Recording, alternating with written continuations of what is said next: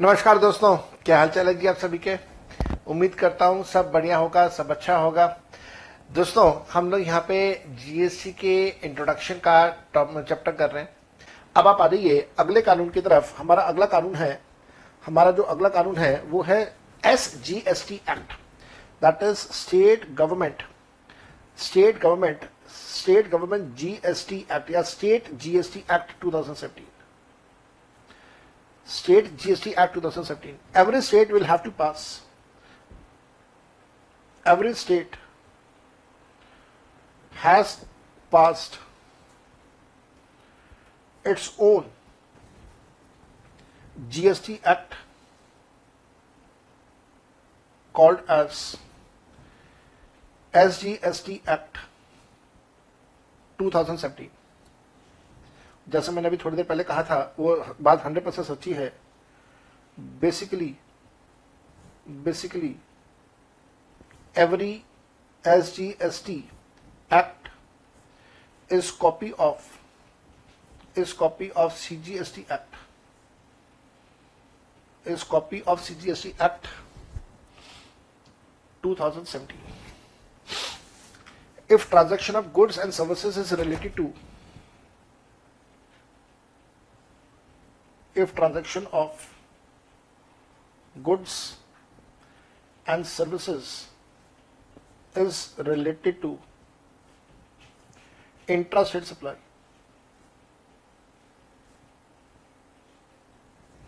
is related to intrastate supply then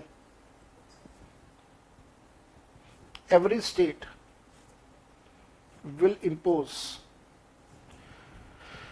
GST called as SGST.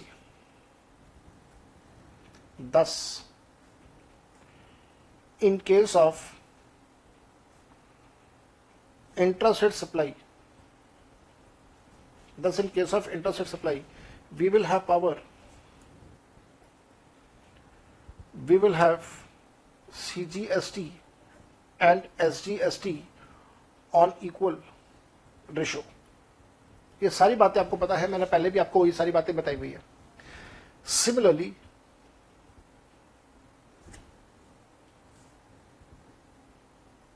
similarly in case of similarly in case of intra unit territory हालाँकि इसकी ज़रूरत नहीं है, चलो। Similar in case of intra unit territory supply we will have we will have CGST and UTGST on equal ratio. On equal ratio. उसके बाद उसके बाद आपने नया पॉइंट बनाना है आईजीएसटी एक्ट 2017 आईजीएसटी एक्ट 2017 जो है, इससे रिलेटेड हम लोग आर्टिकल 269 ए के बारे में बात करते हैं। We talk about article 269 A ध्यान से कीजिएगा। I G S T will be impose by central government in all cases in all cases of inter state supply of goods or services or both. For the for this purpose for this purpose parliament has made for this purpose parliament has made igst act 2017 as per article as per article 269a of constitution of india gst gst on interstate supply gst on inter state supply shall be imposed and collected by shall be imposed and collected shall be imposed and collected by central government. And then and then amount of IGST shall be apportioned between shall be apportioned between central government and state government. the main features of main features of IGST Act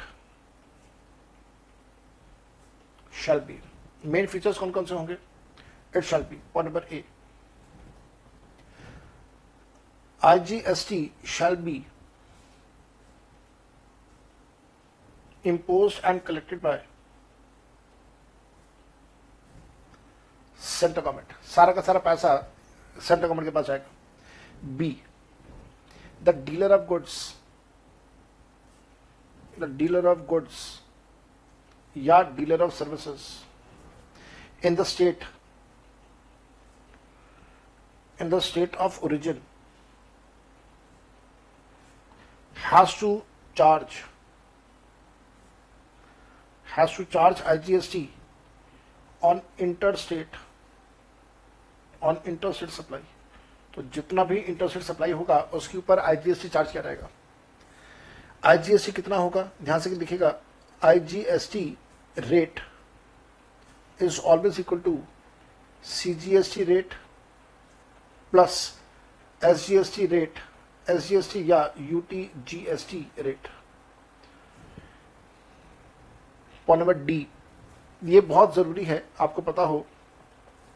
Concept of I G S T is unique to India it is unique to India and no other country and no other country in world follows the concept of follows the concept of IGST. Point number E. Import and export will also be import and export will also be regarded as will also be regarded as interstate supply will also be regarded as interstate supply and it will also be subject to and it will also be subject to IGST that is IGST will be imposed IGST will be imposed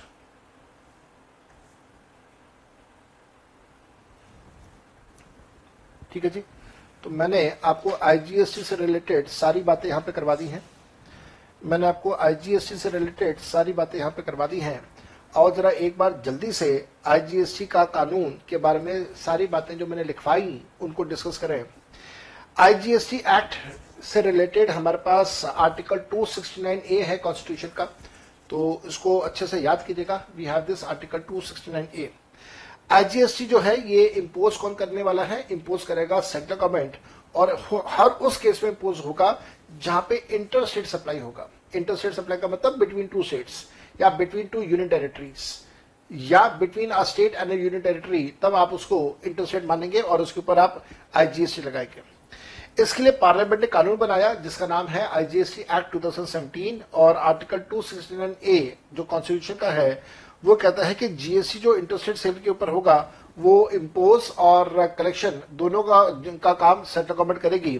और central government के बाद जो पैसा IGST का जाएगा, वो बाद में आईजीएसटी का पैसा सेंट्रल गवर्नमेंट सभी स्टेट्स में डिस्ट्रीब्यूट करेगी। जो आईजीएसटी एक्ट है, इसके कुछ मेन फीचर्स हैं। क्या क्या मेन फीचर्स हैं? पहला पॉइंट है IGST shall be impose and collected by the central government ये बात बड़े आराम से समझ आती है। कि आईजीएसटी लगाने की पावर और उसकी कलेक्शन करने की पावर सेंट्रल गवर्नमेंट के पास है। सारा पैसा सेंट्रल गवर्नमेंट के पास जाएगा, उसके बाद स्टेट्स के साथ उसकी रेवेन्यू शेयरिंग करी जाएगी। साथ साथ में ध्यान रखिएगा, जो भी डीलर होगा गुड्स और सर्विसेज़ का in the state of origin state of origin का मतलब बेसिकली हम लोग सप्लायर की बात कर रहे हैं। जो भी सप्लायर होगा, वो सप्लायर आईजीएसटी चार्ज करेगा instead of CGST and SGST IGST का रेट कितना होगा? आईजीएसटी का रेट होगा सीजीएसटी का डबल सीजीएसटी प्लस एसजीएसटी का मिला के जो रेट होगा, वो आईजीएसटी का रेट होगा। साथ साथ में जो आईजीएसटी का कंसेप्ट है, ये सिर्फ़ और सिर्फ़ हिंदुस्तान में है। इसके अलावा पूरे वर्ल्ड में किसी और कंट्री के अंदर आईजीएसटी का कंसेप्ट फॉलो नहीं होता है।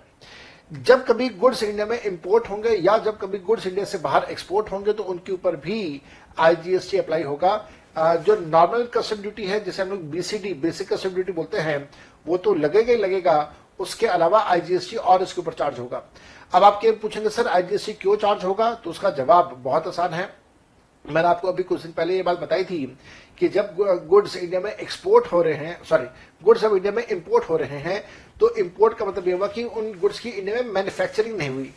तो मैन्युफैक्चरिंग ना होने की वजह से एक्साइज ड्यूटी का नुकसान होता था सरकार का, जिसको कंपलसेट करते हुए काउंटर वैली ड्यूटी लगाई जाती थी।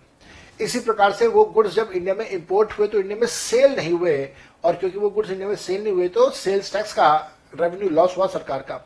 उसको कंपलसेट करने के लिए सरकार लगाया करती थी as special addition duty so अब सेल्स टैक्स अबॉलिश हो गया एक्साइज अबॉलिश हो गया, दोनों को कंपलसेट करते हुए हमारे पास आया जीएसटी तो वहाँ से countervailing duty special addition duty हटा दी गई और उन दोनों को रिप्लेस कर दिया गया बाय आईजीएसटी इस वजह से गुड्स के इंपोर्ट और एक्सपोर्ट के ऊपर आईजीएसटी भी इंपोज किया जाएगा।